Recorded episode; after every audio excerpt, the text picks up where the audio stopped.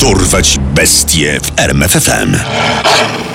Imię i nazwisko. Kit Hunter Jasperson. Pseudonim. Happy Face Killer. Morderca uśmiechniętej buźki. Miejsce i okres działalności. USA i Kanada w latach 1990-1995. Liczba morderstw. Potwierdzonych 8. Przyznaje się nawet do 185. Skazany na Dożywocie bez możliwości zwolnienia warunkowego. Keith Hunter Jasperson urodził się 6 kwietnia 1955 roku w rodzinie Lesliego i Gladys Jaspersonów w Chilliwack w Kanadzie. Był trzecim z piątki dzieci.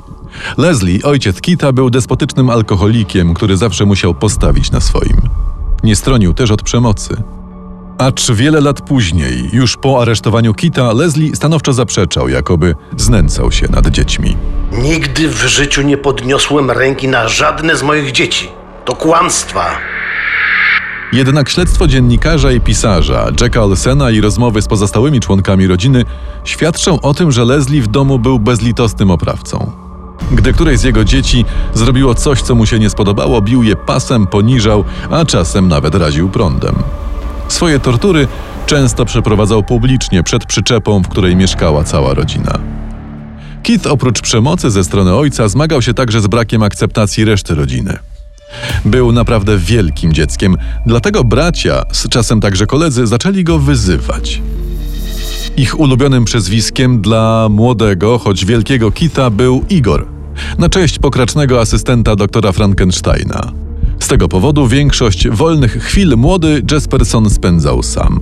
Samotny i znający jedynie przemoc, Kit sam szybko zaczął się do niej uciekać. Podobno już w wieku pięciu lat zaczął torturować zwierzęta. Uwielbiałem łapać ptaki, koty i psy, a potem napuszczać jedne na drugie lub mordować je samemu. To było niesamowite uczucie. Często zastanawiałem się też, jak czułbym się robiąc to samo ludziom. Nie trzeba było długo czekać, by te mroczne fantazje przerodziły się w czyny. Gdy Keith miał 10 lat, zaprzyjaźnił się z chłopakiem z sąsiedztwa, Martinem. Para często pakowała się w kłopoty, a sprytniejszy od Kita Martin zwalał na niego całą winę. Gdy czara goryczy w końcu się przelała, Kit brutalnie pobił Martina. Prawdopodobnie zabiłby przyjaciela, gdyby nie zainterweniował Leslie Jasperson, który siłą odciągnął Kita od swojej ofiary i sam zaczął tłuc bezlitośnie swojego syna. Niecały rok później jeden z chłopaków z sąsiedztwa postanowił dla żartu przytrzymać młodego Jaspersona pod wodą w jeziorze, w którym pływali. Kit zemdlał pod wodą, a niecały miesiąc później odwdzięczył się tym samym, podtapiając chłopaka na publicznym basenie. Do tragedii nie doszło tylko dlatego, że w porę zainterweniował ratownik. Gdy w 1973 roku Kit skończył liceum, powiedział ojcu, że chciałby pójść na studia, jednak Leslie wyśmiał go. Na studia. Dobre sobie. Taki wielki, durny ćwok na studia. Większe szanse miałbyś jako komik. Wobec reakcji ojca, Kit zatrudnił się jako kierowca ciężarówki i postanowił jak najszybciej przejść na swoje. Mimo, że w szkole nie powodziło mu się z dziewczynami i nigdy nie uczęszczał na szkolne bale czy dyskoteki, to już dwa lata po skończeniu szkoły poślubił Rose Hack. Para doczekała się trójki dzieci. Przez chwilę wydawało się, że Jasperson ułoży sobie życie, ale 14 lat później sytuacja skomplikowała się jeszcze bardziej. Żona Kita zaczęła podejrzewać go o romans. Nie wiem, mamo, wydaje mi się, że tego małżeństwa już nie ma. On ciągle w trasie, co chwila do domu dzwonią jakieś obce kobiety. Myślę, że mnie zdradza. Myślisz, że mogłabym się przenieść do was z dziećmi? Pewnego wieczora, gdy Kit był w trasie, Rose spakowała większość dobytku i dzieci i przeprowadziła się do rodziców mieszkających w oddalonym o 200 mil Spokane w stanie Waszyngton. Mimo przeprowadzki, Rose pozwalała Kithowi widywać się z dziećmi, gdy tylko przyjeżdżał do Spokane. Para ostatecznie rozwiodła się w roku 1990. Pozbawiony rodziny, 35-letni Jasperson postanowił spełnić jedno z marzeń z dzieciństwa i wstąpić do królewskiej kanadyjskiej policji konnej. Jako mierzący ponad 2 metry i ważący 110 kg sprawny mężczyzna miał na to spore szanse. Niestety w trakcie treningów przygotowawczych doznał kontuzji, której efekty przekreśliły jego marzenia. Rozgoryczony Jasperson wrócił do bycia kierowcą. W trakcie jednego z kursów doznał prawdziwego olśnienia. Ha, A gdybym tak poszła na policję i powiedziała, że to ten mój śmieć to zrobił. A może wtedy wreszcie bym się go pozbyła. I tak Pawlinijak postanowiła wykorzystać morderstwo dokonane przez Jespersona do pozbycia się swojego brutalnego chłopaka, Johna Sosnowski. Niezwłocznie zgłosiła się na posterunek, twierdząc, że ma informacje dotyczące śmierci Bennett. Śledczy z radością wysłuchali zeznań Laverne, która z graficznymi szczegółami opowiadała, jak to Sosnowski przymusił ją do współudziału w gwałcie i morderstwie Taunji Bennett. No i widzisz, Jack, jak to się życie plecie. Sprawa nie do rozwiązania rozwiązała się sama. Zeznania Laverne były wystarczające, by aresztować zarówno ją, jak i Johna Sosnowskiego. Niecały rok później oboje zostali skazani. John Sosnowski, bojąc się kary śmierci, zrezygnował z możliwości obrony i przyjął wyrok dożywocia, a Pawlinijak usłyszała wyrok 10 lat. Znacznie więcej niż się początkowo spodziewała. O matko, ale ja to przecież wszystko zmyśliłam. Ja chciałam się tylko pozbyć Johna z mojego życia. Nie możecie mnie zamknąć. Nikt jednak nie zwracał uwagi na nowe rewelacje Laverne Pawlinijak. Wszystkim było na rękę to, że sprawa została rozwiązana. Wszystkim poza prawdziwym mordercą Kitem Jespersonem, który poczuł się bardzo urażony tym, że ktoś przypisał sobie jego dzieło. Gdy uwaga mediów skupiała się na Pawlinijak i na Sosnowskim, postanowił zwrócić ją na siebie. Swoją medialną karierę zaczął od napisania przyznania się do winy na ścianie łazienki na jednym z postojów dla tirowców. Gdy to nie przyniosło zamierzonych rezultatów, wzmocnił swoją medialną ofensywę. Napisał sześciostronnicowy list, w którym ze szczegółami opisał morderstwo. Swoją morderczą korespondencję podpisał symbolem uśmiechniętej buźki i wysłał ją zarówno do policji, jak i do mediów.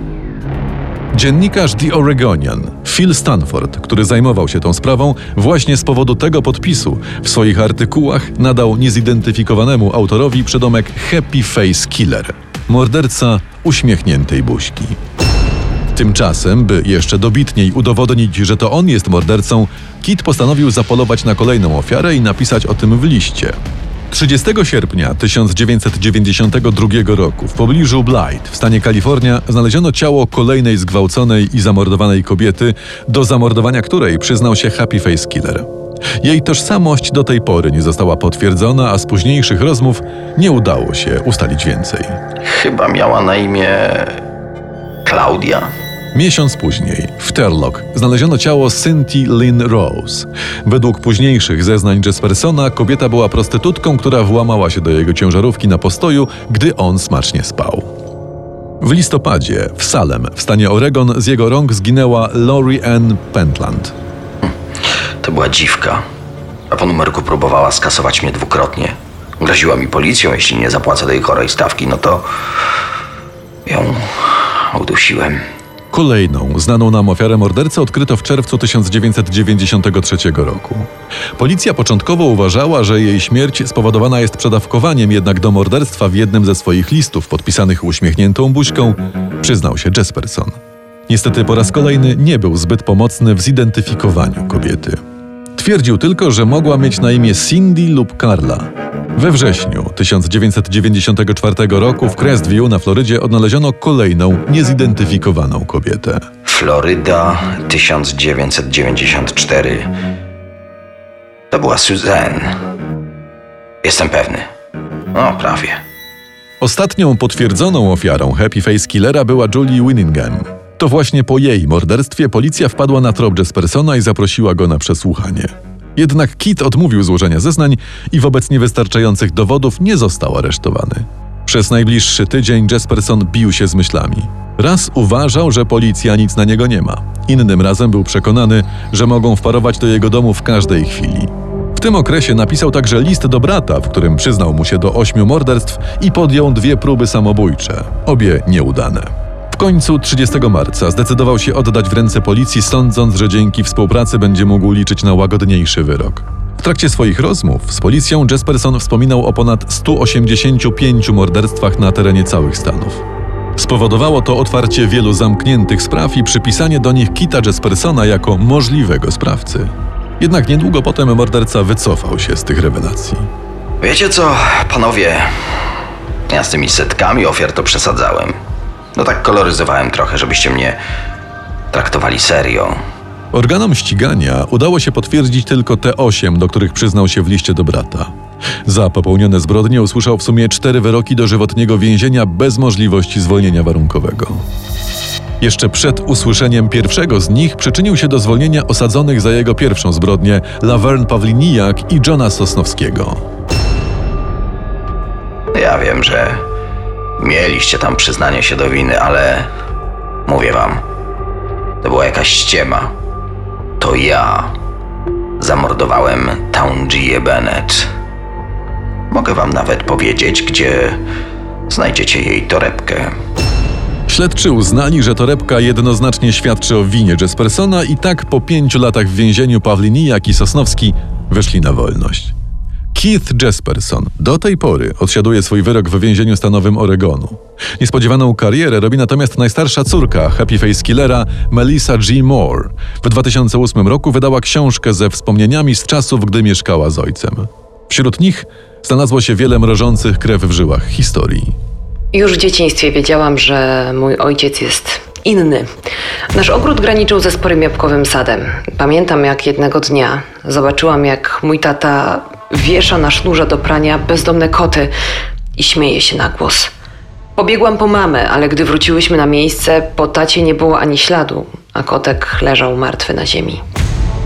Moore udzielała wielu wywiadów i uczestniczyła w produkcji wielu dokumentów na temat zbrodni Kita Jespersona, w tym w swoim autorskim 12-odcinkowym podcaście z 2018 roku zatytułowanym Happy Face. W czerwcu 2021 roku razem z kryminolożką dr Laurą Petler ruszyła z produkcją kolejnego podcastu Life After Happy Face, w którym obie panie przyglądają się sprawom innych seryjnych morderców. Poznaj sekrety największych zbrodniarzy świata. Dorwać bestie w RMFFM.